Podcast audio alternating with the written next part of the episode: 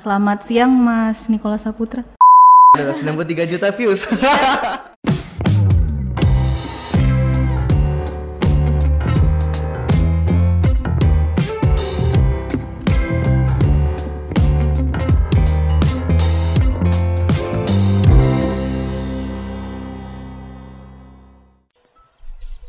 Assalamualaikum warahmatullahi wabarakatuh. Apa kabar semuanya? Terima kasih sudah mau mendengarkan Arsi Talks lagi setelah berapa episode ya gue lupa. Ada pokoknya lihat aja deh di Spotify ya. Hari ini gue uh, deg-degan banget karena gue hari ini dapat dua perks untuk episode ini. Yang pertama, kalau misalnya lu notice audionya seger banget, sih, seger banget. Audionya bagus banget karena hari ini gua berkesempatan untuk tag podcast di studionya Kaskus. Wow. Di sebenarnya Kaskus nih ada ininya, ada platformnya di Kaskus Podcast. Lu bisa cek aja di situ berbagai macam podcast bisa lu dengarkan juga. Dan yang kedua, gue didatangi oleh bintang tamu yang sangat spesial. Um, jadi klunya adalah beliau, beliau, beliau ini adalah fotografer, bener? Betul, bisa dibilang. Nah, bisa di bisa ditebak dari suaranya, tapi berbackground arsitektur. Uh, selamat siang Mas Nikola Saputra. Siang.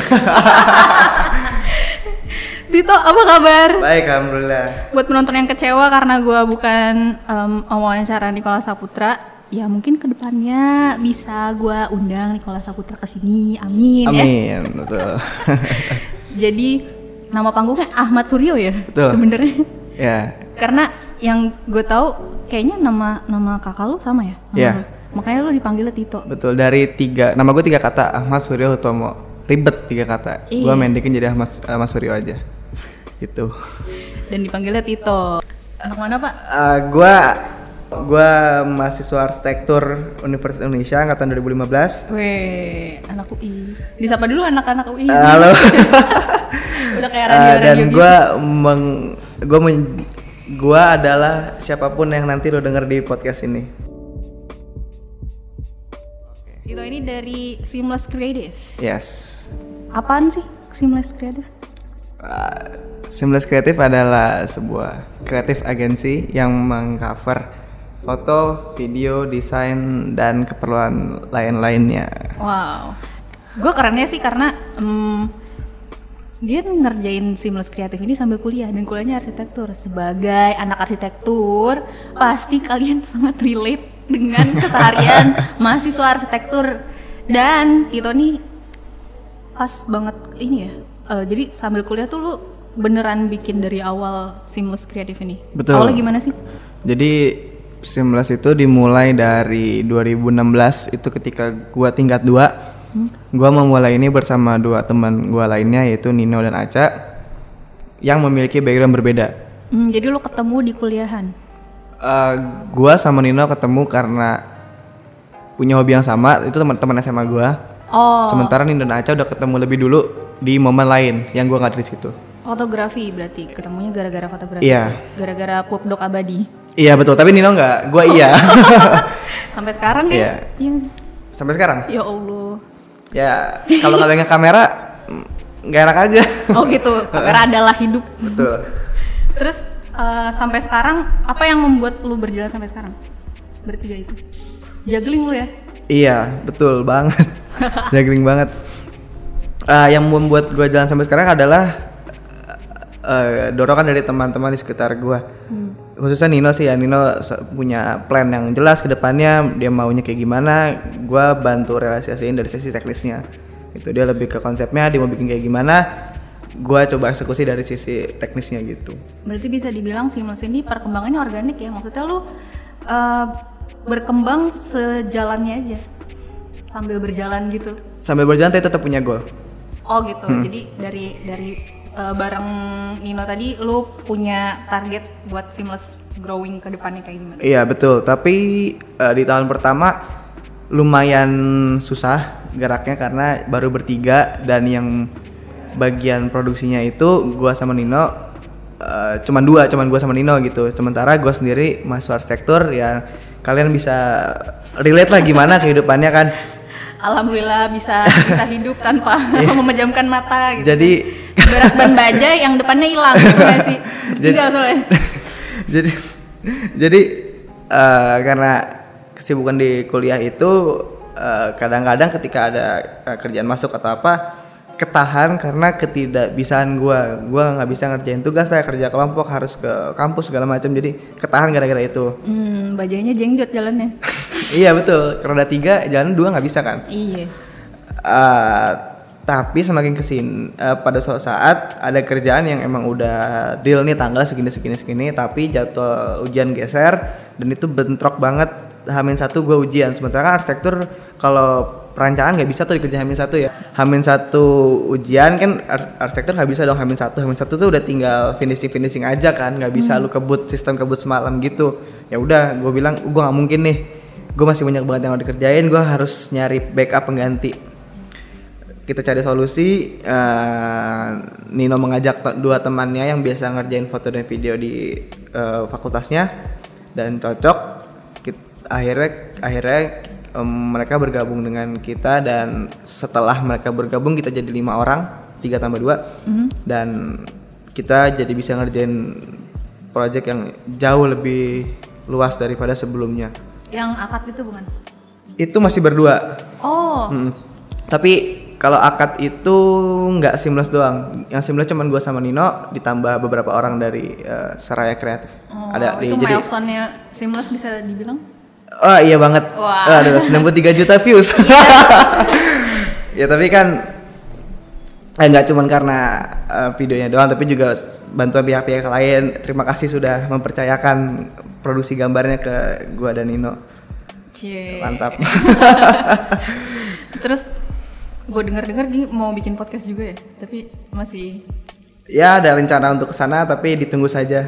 Nanti akan ada jika memang jadi akan di uh, publish via Instagram kita. Iya, semoga lancar ya. Amin. Habis itu ada satu hal yang menurut gue unik sih. Tadinya gue nggak pengen ngangkat karena ini terlalu personal. Menurut lu ini personal nggak? Lu Apa dulu? kalau gue lihat di Twitter lu, lu nge-tweet kalau misalnya lu uh, colorblind. Oh iya. Terus ya. gue yang kayak baru tahu, oh, lu anak arsi colorblind. How come? How come mah genetik? oh iya, mohon maaf. Mohon maaf, maksudnya kayak setahu gue ya, anak arsi itu punya kalau misalnya lu masuk univ kan lu harus ada tesnya gitu. Iya. Bisa ya? Jadi tuh cita-cita utama gua sebenarnya bukan arsitek, Apa? dokter. Karena Karena eh, keluarga gua kebanyakan dari dokter, kakak gua kedokteran, bokap gua dokter, ibu gua bukan sih, tapi kan dua dari empat udah mayor. ya? Maya ya mayoritas kan. Terus gue mau jadi dokter juga karena ya gue melihat itu keren eh bukan keren sih kayak mulia sekali dan Iya, keren. Gue pengen jadi kayak gitu kan. Tapi pas banget eh, belajar. Sebenarnya gue sadar dari dulu sih kalau gue nih ada gangguan pasti nih. Kenapa gue nggak bisa ngeh warna dengan cepat? Oh, lu dari kecil sudah gue merasa tapi lingkungan gue selalu membilang kalau enggak kurang aja kurang Oh, belajar berarti lu Kayak- baru tahu ketika lu colorblind itu mulai kapan? kalau sadar sih dari dulu gue sadar kayak ini Tapi pasti kalau itu colorblind? Iya, gue sadar kalau ini, tapi gue menutup kalau nggak gue nggak colorblind, Partial. partial, red Oh. green. Nah, tapi untuk tes kedokteran kan butuh surat apa ya? Aku lupa, pokoknya butuh bukti lah kalau lu nggak buta warna. Iya, di RC juga gue waktu itu masuk juga ada itu. Jadi ada tesnya gitu. Nah, itu kan. Nah, terus gue sebelum masuk kuliah tuh gue tes dulu di dokter mata dibilang kebayoran. Terus ya udah tes membuktikan kalau gue parsial. Hmm. Karena kan ada buku isyara itu tuh. Iya, iya. Nah, ya udah, ya udah gue nggak bisa terus ya udah gak bisa dipapain lagi kan. Ya udah Tapi gue lu bisa tetap maksudnya eh, ada temen gue, tapi beda sih ini anak sipil. Hmm. Nggak bisa dia masuk karena itu. Nah, sebelum daftar arsitektur, gue cek dulu websitenya UI. Ah, eh, fakultas teknik, eh, jurusan-jurusan apa aja yang bisa colorblind. Dari jurusan-jurusan itu yang bisa arsitektur itu bisa dan kebetulan gue cuma minat ke arsitektur, gue gak minat ke teknik-teknik lain itu. Nggak buat gue dah. ya gue juga nggak tahu bisa apa enggak ke sana. Terus ya udah kebetulan bisa memenuhi syarat. Ya udah gue tes dan segala macam alhamdulillah keterima dan pas tes kesehatan di sana eh yang yang ngetes buta warna tuh nanya ini kamu buta warna emang bisa ya di website sih bisa bu terus ya udah gue ya udah gue tahun keempat sekarang Struggle. iya struggle pakai ED belakangnya berarti lu sudah struggling Iya. selama 4 tahun Ya sebenarnya nggak juga sih. Kadang-kadang gue nggak merasa itu sebuah eh, kesulitan kesulitan, tapi itu menjadi kelebihan buat gue karena gue bisa melihat dunia dengan sisi yang berbeda. Tapi ya udah nggak masalah. wow Ya ada sih kadang-kadang masalah gue salah salah ngambil warna spidol gitu pas lagi warnain. tapi gimana lu kalau kalau misalnya lu bikin bikin misalnya mau display nih, Iya. lu butuh butuh butuh ada ada misalnya pemetaan lu butuh kayak yang ada satu peta di mana lu harus ngeblokin warna itu kan Iya. itu yang gue pikirin sih gimana lu bikinnya Jadi kalau misalkan pemetaan gitu, misalnya gue pemetaan apa sirkulasi, pemetaan apa ya kebutuhan arsitektur gitu ya gue pakai warna yang benar-benar beda setiap eh, aspek yang gue sebut misalnya gue bahas misalkan tanaman gue warnanya hijau. Ya itu jelas sih. Terus orang pakai warna apa? Gue pakai pakai warna yang nabrak-nabrak. Biar gue sendiri nggak bingung pas bacanya lagi. Jadi gue pernah pakai warna shade tuh lumayan mirip. Itu warnanya beda tapi gue kurang paham. Terus begitu gue nandain terus gue lupa ini warna apa ya. Pas, pas gue coret warna beda. Jadi ya kadang-kadang bisa begitulah gitu. Jadi gue lebih memilih untuk warna yang abrak supaya gue sendiri nggak bingung pas bacanya kembali gitu. Di fotografi sendiri Eh, kalau fotografi sendiri belum ada masalah yang lumayan ribet gara-gara itu sih. Cuman waktu itu gue pernah fotoin wisuda dan senior gue itu anak teknik. Uh-uh. teknik kan biru. Hmm. tanpa sadar begitu gue rubah-rubah pas gue kasih fotonya kok makaranya jadi ungu ya? Terus gue nggak tahu kalau itu jadi ungu. Terus ya udah gue ngedit ulang dibantuin sama teman gue share screen Skype. Terus juga dibantuin bokap gue kayak pak ini udah biru belum? Gitu gitu ya adalah begitunya gitu ya ya jadi lebih nggak- panjang aja ya Pak? iya iya. Terus makanya tadi lu bilang kalau misalnya lu ngerjain tugas lu butuh waktu yang lama sekarang gue tahu kenapa. Enggak juga. Oh nggak juga ya? Arsitektur kan emang lama aja mikir lama Apa- lama apa-apaan mikir ya. lama iya gitu. Belum kalau buka browser mau buka Arc Daily malah buka YouTube. Udah. Udah selesai. Tamat. Tapi lu skripsi juga akhirnya. Iya. lulus lulus juga gimana sih? Mudah-mudahan amin. Amin. Amin. semoga lulus tahun ini ya. Amin harus. Oke. Terus em ke depannya nih lu bakal mau jadi arsitek atau jadi fotografer? sampai podcast ini direkam 4 April 2019 gue masih mau jadi arsitek Lu pengen jadi arsitek? iya Karena yang gue tahu kan kalau misalnya data yang ngomong sih 5% dari 100% di kelas lu misalnya di kelas lu ada 60 orang, Hmm. cuma 5% berarti kayak tiga orang Iya. yang bakal jadi arsitek gitu. Beneran beneran officially arsitek. Dan lu mau jadi arsitek why? karena gak tahu. Gak gue menjadi arsitek karena eh, pada akhirnya setelah tahun-tahun terakhir beberapa semester terakhir itu gue merasa menemukan kalau oh gue suka di sini. Gue nggak walaupun emang susah tapi gue menemukan kenyamanan gue mengerjakan tugas-tugasnya studionya perancangnya. Gue gue suka dengan proses dari 0 sampai 100 ketika kita ngerjain project di kuliah kayak gitu. Pada akhirnya lo menemukan kayak ada suatu hal yang eh, sebenarnya bisa gue explore dan gue sudah melakukan ini ternyata. Lu survive di sini dan lu pengen kayak wah ternyata banyak banget yang lu bisa explore dan lu menemukan kayak yang ya inilah saatnya untuk explore Yes, betul banget. Jadi eh, setelah gue menemukan itu, gue juga bisa menerapkan ilmu-ilmu itu ke fotografi dan fotografi ke arsitek. Jadi saling memberi ilmu gitu loh. Jadi berkesinambungan ya iya, mungkin gak secara langsung, tapi ada aja lah aspek-aspek yang bikin Iya. gue terfoto gue jadi kayak gimana karena gue ngerti komposisi. Gue mata bangunan jadi lebih peka mungkin karena gue mengerti spasialnya gitu-gitu kan. Nah, eh, iya sampai sejauh ini sih gue masih mau jadi arsitek dan mudah-mudahan setelah lulus langsung lanjut ke profesi.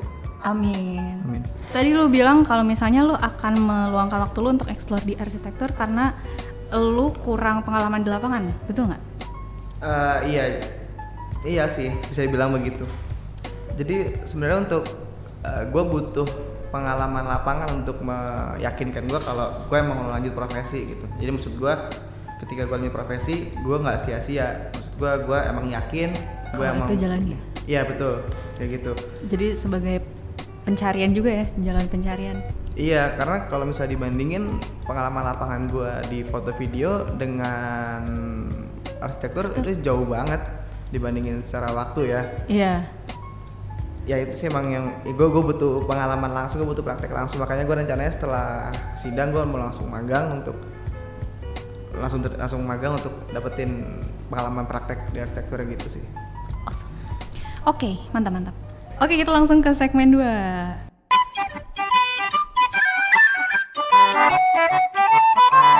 It's the dream.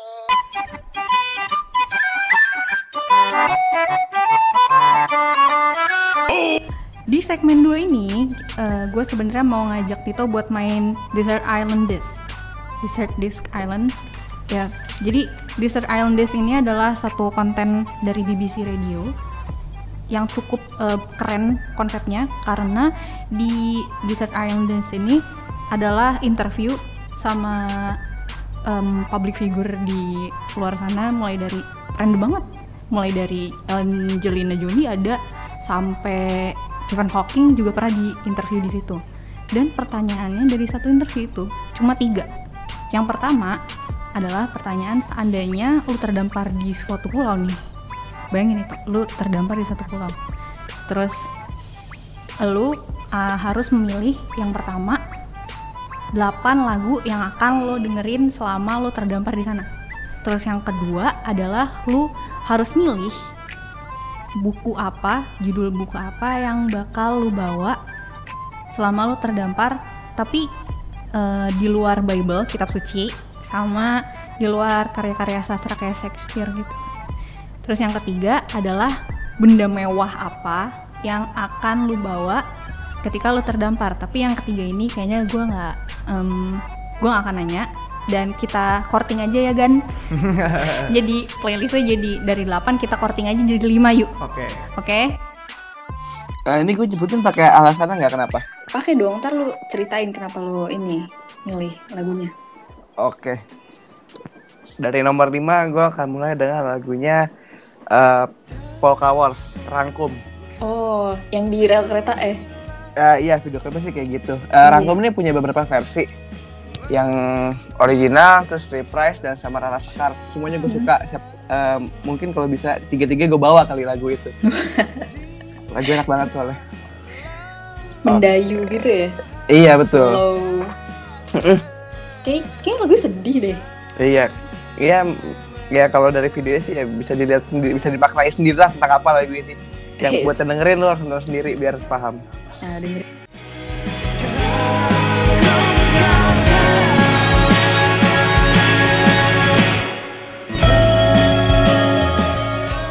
Next nomor 4 Uh, mungkin akan berbeda sedikit moodnya dengan yang tadi gue sebutin. Nomor 4 gue akan bawa lagunya Rich Brian uh, History.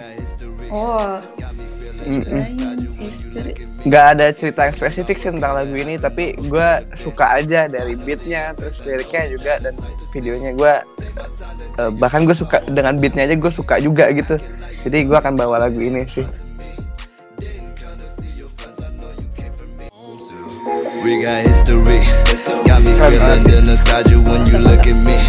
Thinking about what could have happened. Eh, nomor tiga berbeda lagi dari yang dua sebelumnya eh, yaitu Frank Sinatra dengan Fly Me to the Moon. Oh Mm-mm. Aduh lagu bokap-bokap sih Eh enggak juga sih Nggak Tapi juga. suka sih Tapi timeless banget time- lagu Iya ini. anjir Betul. timeless banget itu See what spring is like on Jupiter and Mars. In other words, Lanjut ke nomor dua, gue akan bawa lagunya eh, yang berjudul Space Oddity. Ini, Bowie. iya, tapi juga Oh. ada versinya Chris Hadfield yang direkam di luar eh, luar angkasa, nggak salah menasa, nggak salah deh. Oh iya? Mm-mm. Gue gak tau Nah, gue dengerin David Bowie Nah, itu juga bagus sih. Nah, eh, gua tahu lagu ini dari film The Secret Life of Walter Mitty. Di situ ada scene yang bagus banget, terus lagunya masuk dan itu makin mantep scene menurut gua. Terus wah di lagu harus gua, deng- gua langsung dengerin setelah film selesai dan men- menjadi favorit sampai sekarang. Se-eargasm itu ya? Eh, buat gue iya, tapi mungkin ada orang berpendapat lain.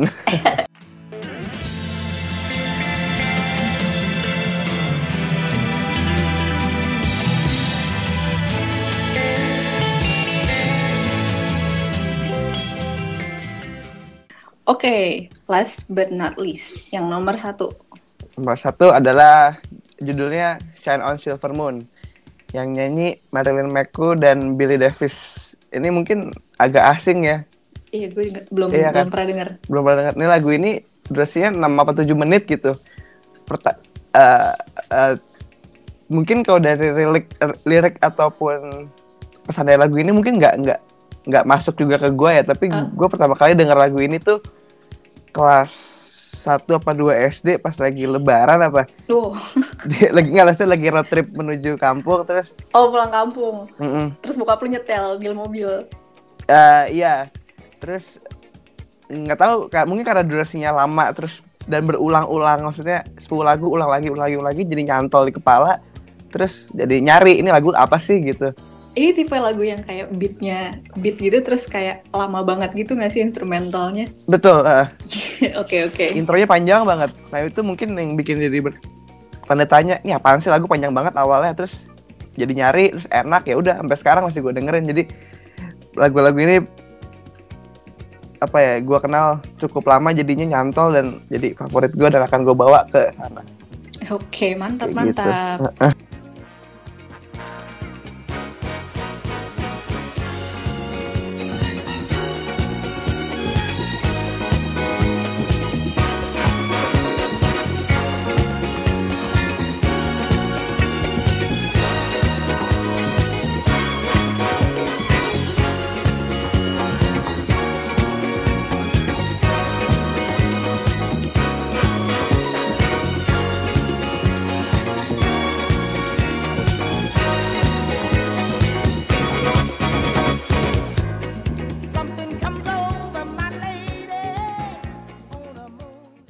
Playlistnya udah. Sekarang ada satu lagi nih buku tentang buku.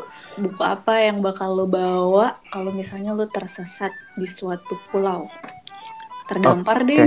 Iya. terdampar ini ceritanya gue akan bisa survive apa enggak sih ya itu tergantung lo. Oh, oke, oke. kayak lu pasrah kayak oh gue bakal mati atau enggak kayak oh, Oh. gue bakal nunggu sampai ada yang bisa nyelamatin gue. Itu kan interpretasi lu Sendiri. bagaimana? Oke oke.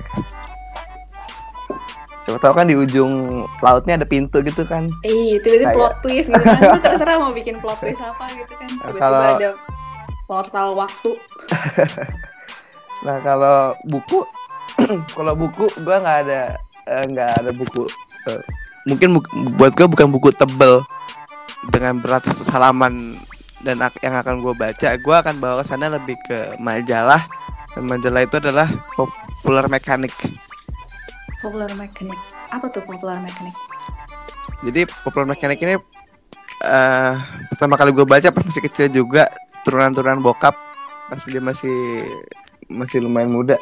Jadi isinya tentang tentang apa ya teknologi dan kawan-kawannya gitu dan nggak tahu kenapa pas ceritanya ya, yang gue pikir majalah ini bisa membantu gue untuk survive gitu. Entah survive entah kabur atau apa, apa pun itulah gitu. Oh, jadi isinya tuh kayak eh, katalog gitu kah? Hmm, bi- dibilang katalog sih mungkin ya tentang teknologi-teknologi terbaru yang ditemukan aja sih gitu. BTW gue nggak tahu sekarang isinya apa ya karena gue bacanya pas masih kecil. Oh, mungkin sekarang udah masih lebih ada? lagi. Masih masih ada. Oh, Kalau iya. Oke, gitu Popular sih. Mechanic untuk dibawa.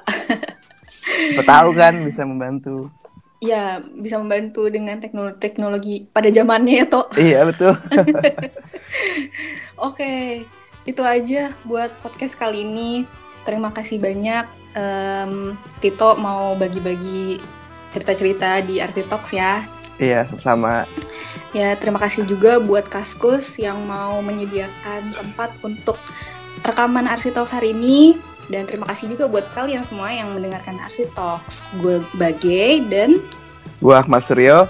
Sampai jumpa di RC Talks berikutnya. Bye. Bye. Thank you ya.